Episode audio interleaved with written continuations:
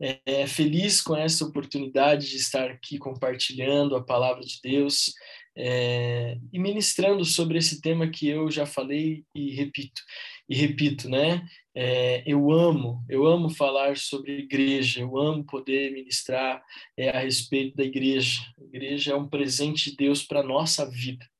Eu quero que você guarde isso no teu coração. A igreja é um presente de Deus para minha vida, é um presente de Deus para nossa vida. E eu estou muito feliz porque essa série Igreja um Lugar Irresistível tem sido assim feito uma grande diferença na vida da igreja, das células, o compartilhar isso alegra muito o meu coração de saber que Deus está se movendo. Amém? Hoje eu quero ministrar com vocês então a lição 6 debaixo da direção de Deus e com a permissão do apóstolo Joel, pastor Felipe, os demais pastores que estão aí. E essa lição 6 fala sobre que uma igreja irresistível, ela começa em casa. Né? Uma igreja irresistível, ela não começa no prédio, nem nas reuniões públicas. Essa igreja irresistível, ela começa em casa. Deus está nos movendo para um tempo de compreensão de que que nós podemos viver um evangelho genuíno. Eu acho que uma das coisas que mais tem chamado a minha atenção e saltado aos meus olhos nesses, nesses últimos anos é que Deus está restaurando esse evangelho genuíno. A palavra de Deus, querido, que está aqui do meu ladinho, ela tem sido pregada assim de uma forma muito excelente. Eu vejo isso na nossa igreja, eu vejo isso é, nos cultos de celebração da nossa igreja. Eu, às vezes, de domingo, é, fico pulando de um culto em outro na nossa igreja pelo Instagram, pelo YouTube, é, pelo Facebook, vejo o zelo e a preocupação com a excelência, não só na estética, mas principalmente na palavra de Deus. Isso fala de uma restauração de um evangelho genuíno. E o que nós estamos transferindo como pastores e como igreja nessa série, uma igreja irresistível, é justamente isso, o evangelho genuíno. O evangelho que assim que uma das coisas que mais me chama a atenção no evangelho é que o evangelho não é introspectivo. O evangelho não é passivo. Ele não diz respeito apenas a mim, pelo contrário, o evangelho é o evangelho de entrega, de estender a mão, de me preocupar com o próximo. Por isso que o pastor Eliseu falou na semana passada sobre a importância da igreja pentecostal de avançar, de ir atrás, de se preocupar com aqueles que é, ainda não tinham a, a sido alcançados com a palavra a respeito do ministério de Jesus, que Jesus era o Filho de Deus, que morreu na cruz pelo nosso lugar, que Deus o ressuscitou dos mortos e que em breve ele voltará para buscar a sua igreja. Né? Então, o Evangelho sempre foi a respeito daquilo que eu vivo com Deus, mas o que esta vivência com Deus me impulsiona a servir o meu próximo, a servir o meu irmão. Então, a nossa fé ela nos leva adiante. Sabe, a nossa fé, o evangelho genuíno me torna alguém proativo, assertivo, um servo de todos.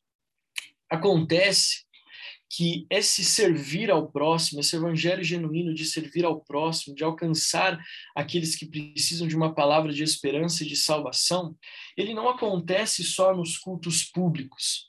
Na igreja irresistível, a, a minha fé não é ativada só quando eu estou no culto de celebração. A minha fé não é ativada apenas quando eu estou nas reuniões do prédio. Na igreja irresistível, nós vivemos o evangelho genuíno, assertivo, proativo, quando nós entendemos que começa em casa o projeto que Deus quer estabelecer na nossa vida, estabelecer na nossa geração. Então eu queria que você olhasse para a janelinha que está pertinho de você e fale assim: a igreja irresistível começa em casa. Fala para a janelinha que está do seu lado aí, a igreja irresistível começa em casa. E como, como que nós podemos é, exemplificar isso? Uma das formas mais simples é o que nós vamos viver amanhã nas nossas células, ou o que nós estamos vivendo no nosso teatrinho aqui, o que nós estamos vivendo hoje. Essa reunião aqui é o início desta igreja irresistível. E o que eu vivo na casa é o que eu celebro no domingo, na minha reunião pública. Então, a igreja existível, ela só funciona quando eu começo em casa aquilo que eu quero expressar nas reuniões públicas. É, é, eu, assim, eu, eu sou muito apaixonado por essa questão da casa, porque a minha conversão, ela aconteceu na casa.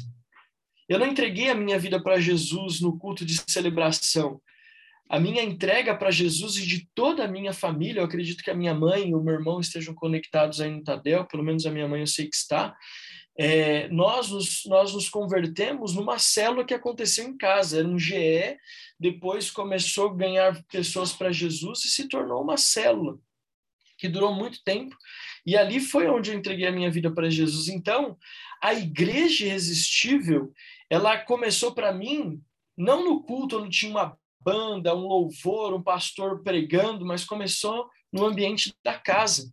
E para quantas pessoas que estão conectadas aqui hoje não foi da mesma forma? A igreja irresistível começou na casa. Então a pergunta que eu faço para você é: qual é a relevância da casa no contexto de igreja? Qual é a relevância da casa no contexto de igreja?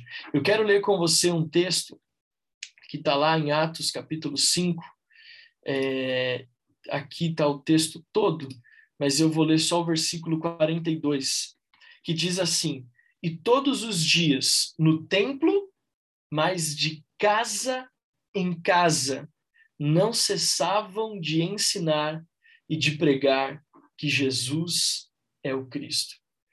Nosso maior erro é achar que a igreja irresistível ela só acontece quando nós vamos no domingo para o culto ou quando nós nos reunimos para um congresso de mulheres, para um encontro de homens, ou para uma reunião do Ministério dos Jovens, o culto da Renovada Iane, da Renovada Tim.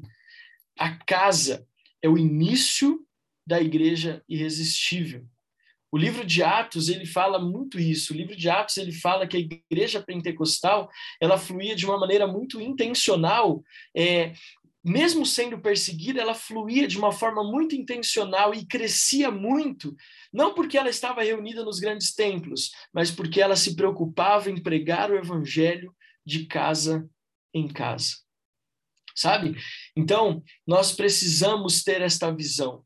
Nós podemos concluir que a casa era o lugar onde se consolidava o evangelho, o quartel-general, o ponto estratégico para novas frentes é para que novas frentes pudessem ser levantadas. Veja, não era a igreja, as reuniões públicas, mas era o que acontecia nas casas, que preparava aqueles cristãos da igreja primitiva para avançarem, para prosseguirem, para alcançarem novas vidas, para pregarem o evangelho genuíno de Jesus. A igreja irresistível, ela tem essa visão, sabe? É, não vamos negar o templo, porque ele é fundamental, mas essa igreja irresistível, ela, além das reuniões públicas, tem nas, nas casas o seu lugar seguro e o seu lugar de intimidade. A igreja na casa, ela é o olho no olho, é o cuidado individual, é o partir do pão e a comunhão. Alguns meses atrás eu estava pesquisando sobre isso, eu achei muito interessante o pastor Farley, da Igreja Comunidade Alcance, lá de Curitiba, que é a igreja do pastor é, Luciano Subirá, ele escreve um artigo e ele coloca a seguinte citação: As reuniões nas casas, nos pequenos grupos, era onde a comunhão era mais próxima, mais efetiva. Todos podiam servir, perguntar, compartilhar, orar uns pelos outros. Nos pequenos grupos, as necessidades individuais poderiam ser percebidas. O estímulo e a exortação mútua seria possível. Em Colossenses capítulo 3, versículo 16, Paulo afirma: Habite ricamente em vocês a palavra de Cristo. Ensinem e aconselhem-se uns aos outros com toda a sabedoria e cantem salmos, hinos e cânticos espirituais com gratidão a Deus em seus corações. É impossível, o pastor Silvino e a Rosa estão pregando lá no núcleo 1 do Tabuão, e aí, de repente, sei lá, o irmão André, ele levanta, ó, oh, pastor Silvino, olha, interessante isso que você está falando. Inclusive, essa semana eu passei a mesma coisa na minha casa. Acabou o culto. Mas o André, ele recebe aquela palavra do pastor Silvino da Rose, E quando ele se reúne na casa, naquele início da igreja irresistível, ele pode compartilhar aquilo que o Espírito Santo está trabalhando no coração dele. Isso faz da igreja ser o melhor lugar para estar, porque eu sou igreja, mesmo não estando no prédio. A igreja irresistível, guarde isso no teu coração, é aquela igreja em que os irmãos fazem parte da igreja, mesmo não estando no prédio da igreja. Isso que faz da igreja um lugar irresistível. É por isso que nós nos preocupamos tanto com as células, é por isso que nós nos preocupamos tanto em treinar vocês no Tadel e ministrar essas palavras.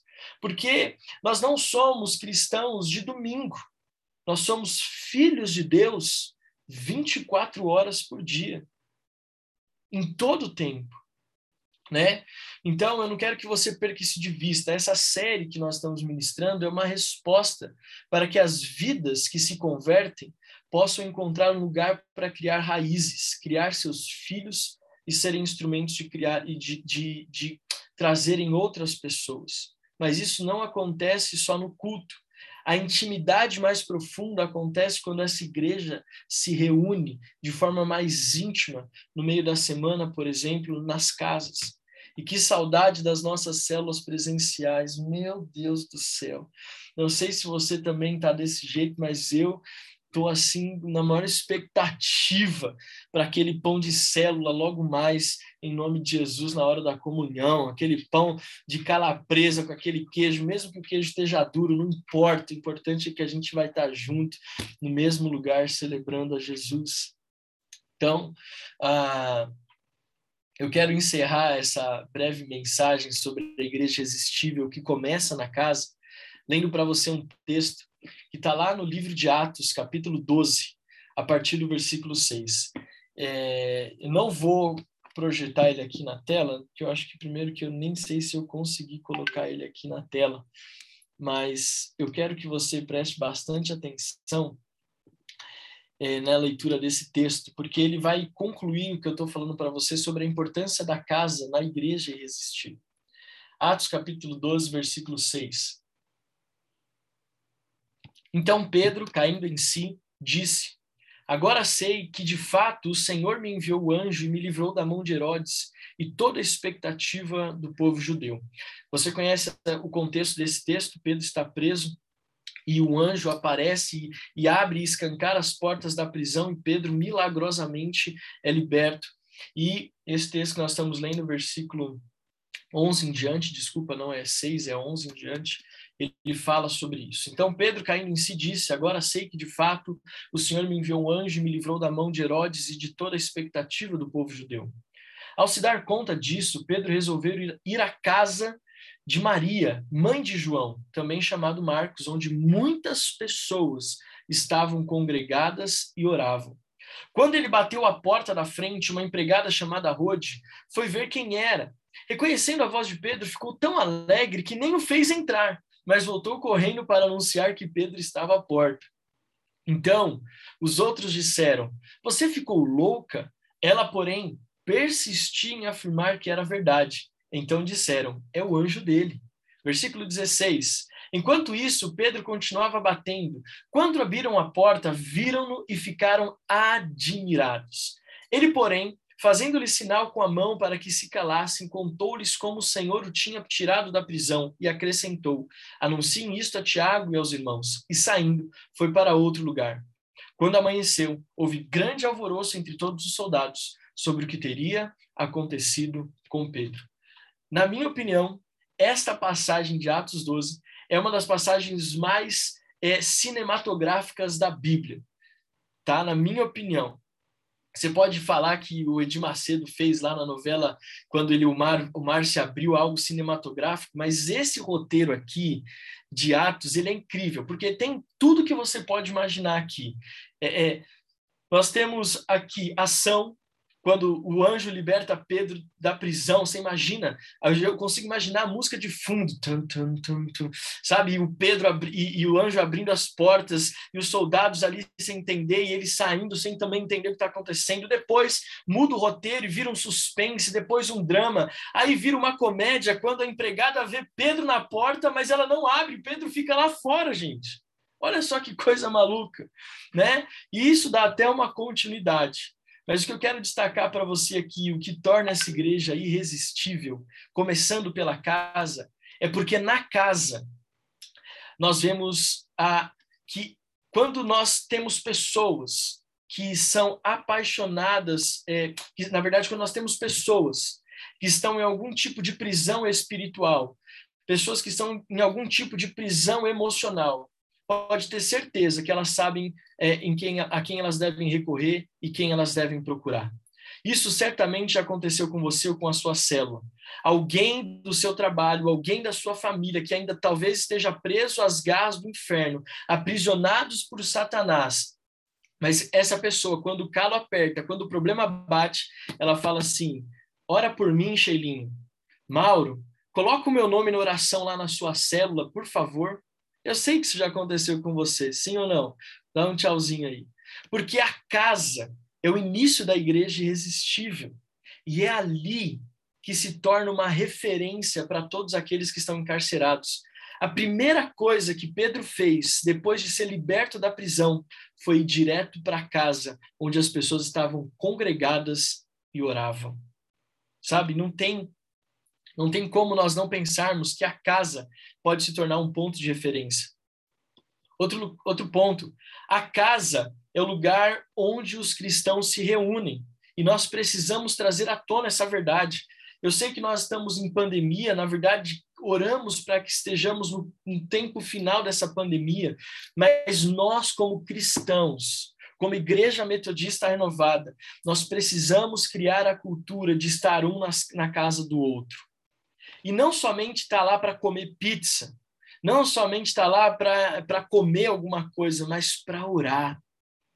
Gente, que coisa nobre quando a gente fala assim: olha, irmão, deixa eu ir na tua casa, eu quero orar por você. Eu quero abençoar a tua vida. Aí você chega com um violãozinho, toca um louvor, uma adoração e muda a atmosfera daquele lugar. A igreja irresistível começa em casa. Aí, quando você tem esse ambiente na casa de adoração, por exemplo, quando chega no culto, a banda nem precisa de muito esforço, a atmosfera do lugar já está tomada pela presença de Deus, porque a igreja irresistível começou a adoração em casa. Terceiro, a casa é onde nós levantamos altares de clamor e oração. Querido, na nossa casa, na sala da nossa casa, nós precisamos levantar altares de oração, altares de clamor, sabe? Eu, eu sou de um tempo e a minha avó, a, a dona Irene, muitos de vocês conhecem, ela é do coque, ela é do poder, ela é mulher de oração.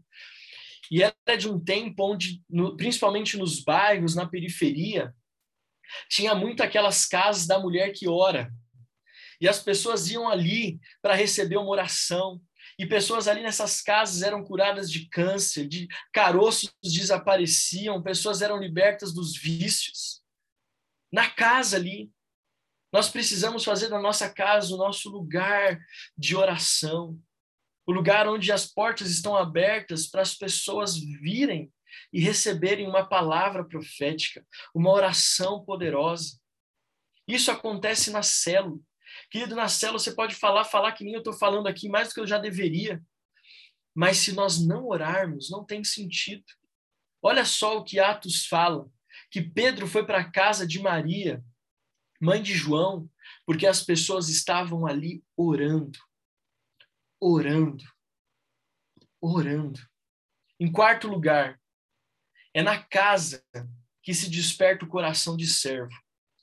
Querido, eu tenho, não tenho dúvida, a igreja promove muita transformação e crescimento, o culto público, os ministérios, mas o servir, o servir, nós começamos em casa. Muitos de nós olhamos para Marta de uma forma equivocada. Quando Jesus chega ali naquela casa, onde Marta e Maria, as irmãs, estavam, Maria decide ficar aos pés de Jesus, mas Marta continua limpando a casa. Às vezes a gente olha com uma certa reticência ou com um certo preconceito, mas Marta não deixou de servir. Ela estava servindo. O servir na igreja é um reflexo do servir em casa. Do servir em casa. Na célula, querido, nós aprendemos a servir. Sabe como? Porque quando eu falo em servir, não é só lavar louça, você que é filho solteiro, que mora com seus pais, ou você marido, não é só deixar, né, a, a, não deixar a toalha molhada em cima da cama, ou aquela cueca, né, que você já sabe o que acontece no final do dia, né, em cima da cama jogada. Não é só servir colocando cada coisa no seu devido lugar, mas é aprender a servir, por exemplo, na célula que acontece no ambiente familiar, no ambiente da casa, servir com uma oração, servir, como eu posso ligar para o irmão para ver por que, que ele não está vindo na célula. Ó, eu posso servir preparando louvor no próximo para a próxima célula. Eu posso servir é fazendo aqui panfletos virtuais para que a gente possa disparar nas células para os amigos via WhatsApp. Servir. O servir começa em casa. Esse despertar. Em quinto, na casa nós podemos a, alinhar os nossos corações com a verdade. Ali, quando Rode falou que Pedro estava à porta, as pessoas estavam dentro da casa que não viram Pedro, desconfiaram dela, desconfiaram do que ela estava dizendo. Mas ali, quando Pedro chega, ele promove um concerto, um alinhar dos corações das pessoas que estavam ali naquela casa.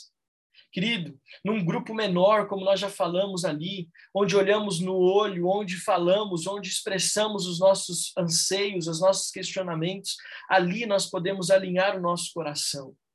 Se nós não conseguimos alinhar o nosso coração nos pequenos grupos, o que dirá no, no, no culto público? Por isso que eu falo que a igreja irresistível começa em casa. Num grupo menor, nós conseguimos alinhar o nosso coração. Isso nos introduz aos grandes, ao culto público. E por último, a casa é o lugar onde se anuncia milagres. A casa é o lugar onde se anuncia milagres. Pedro contou como, de forma milagrosa, Deus o tinha liberto da prisão. Então, eu quero concluir dizendo: quando nós falamos de uma igreja irresistível, não é apenas o que acontece no prédio, mas o que acontece nos dias em que nós não nos reunimos. Você já parou para pensar se nós baseássemos a nossa fé só no culto de domingo? Eu estava meditando nisso esses dias. Aqueles que fazem parte de uma igreja irresistível não cultuam a Deus apenas de domingo. A nossa semana tem sete dias, cada dia tem 24 horas. Nós ficamos na igreja no máximo duas horas por um dia na semana. E nós não podemos nos conformar com isso. Amém? Então eu quero encerrar essa palavra dizendo para você que a igreja irresistível, ela começa na sua casa. Ela tem o um ponto alto na sua casa. Sabe? Eu, eu quero declarar que o que você viver, o que, ou o que você viverá nos cultos públicos é um reflexo daquilo que nós já vivemos com a nossa família e com a nossa célula. Uma igreja irresistível começa em casa. E eu quero compartilhar com você duas perguntas, eu vou ser assim, perguntas bem diretas e bem incisivas. Quais são os pontos que fazem da nossa célula parte desta igreja irresistível? Será que a nossa célula, será que a nossa célula é o início dessa igreja irresistível? Será que nós estamos fazendo da nossa célula, na nossa casa ou na casa de quem que seja do anfitrião, mesmo que seja online, o início desse sonho de uma igreja irresistível? E em segundo lugar, como está a sua casa hoje? Ela colabora para que a igreja seja irresistível? E na verdade tem uma terceira pergunta. Você estaria disponível a abrir a sua casa para que uma célula pudesse ser instalada e essa igreja irresistível comece ali? Que você possa meditar nessa pergunta e ser bem objetivo com os irmãos aí é, da sua célula a respeito disso. Você já pensou em colocar a sua casa à disposição para ser uma célula, o início de uma igreja irresistível? Eu quero orar com você agora. Quero ter o privilégio de poder declarar a bênção do Senhor tua vida, sobre a tua casa. Eu sinto no meu espírito agora de liberar uma palavra profética sobre a tua vida.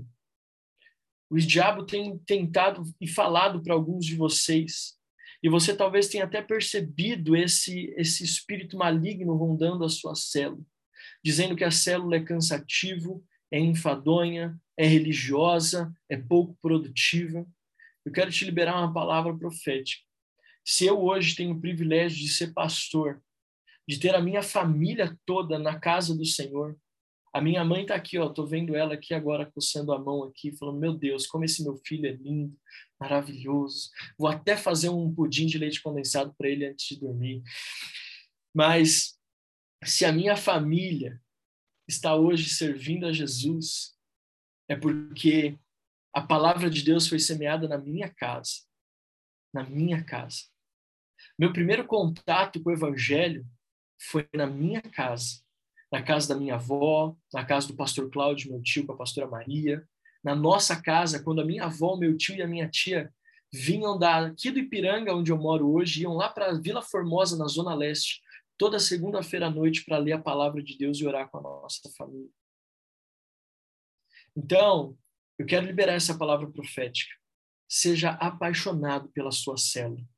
Porque a igreja irresistível não começa no culto, começa na sua célula começa na sua casa, começa na sua família.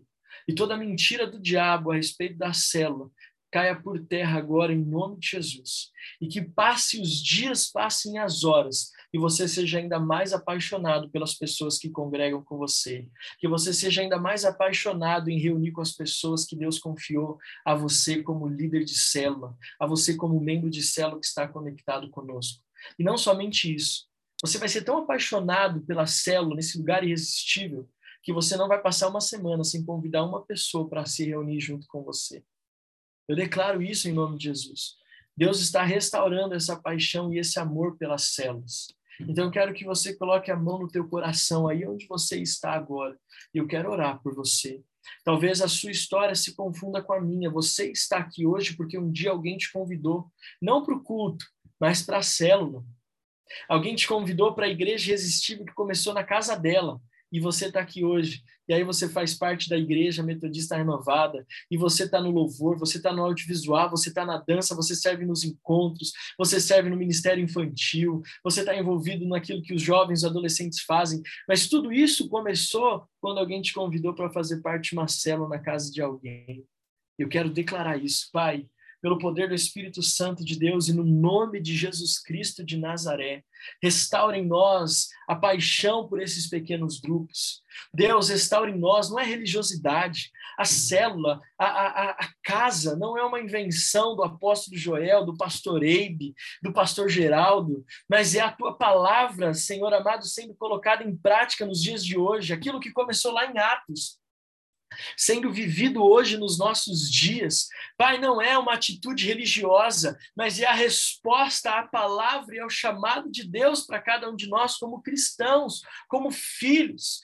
Deus, que toda mentira do diabo caia por terra e que uma unção nova, Pai, uma unção fresca, Senhor, a respeito, Deus, da igreja que começa na casa, que começa na célula, possa ser derramada sobre a nossa vida, possa ser derramada sobre cada um que está conectado conectado conosco. Deus, eu quero te agradecer, Pai, porque o Senhor é um Deus que nos permite servir ao Senhor. Deus, o Senhor é um Deus que nos permite viver experiências de milagre. Deus, de fazer da nossa casa o início da, de um sonho chamado igreja.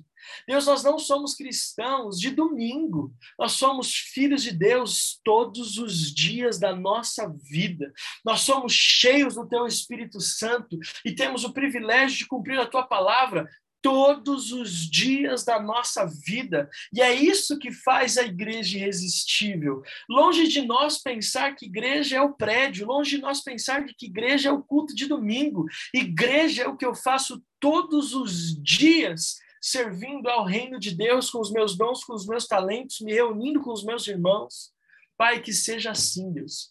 E eu declaro que haverá uma atmosfera de fé, de amor e de alegria tão palpável a partir de amanhã nas nossas células, que vai ser inevitável o selo profético dessa palavra que foi compartilhada no Tadel hoje. Nós oramos e te agradecemos por esse tempo tão precioso. Abençoamos a vida da nossa liderança, do apóstolo Joel e da Sandra, de todos os pastores que estão aqui conosco, pastores regionais, pastores de igreja local, cada líder de célula.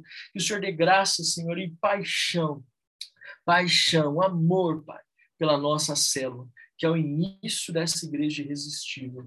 Em nome de Jesus. Amém.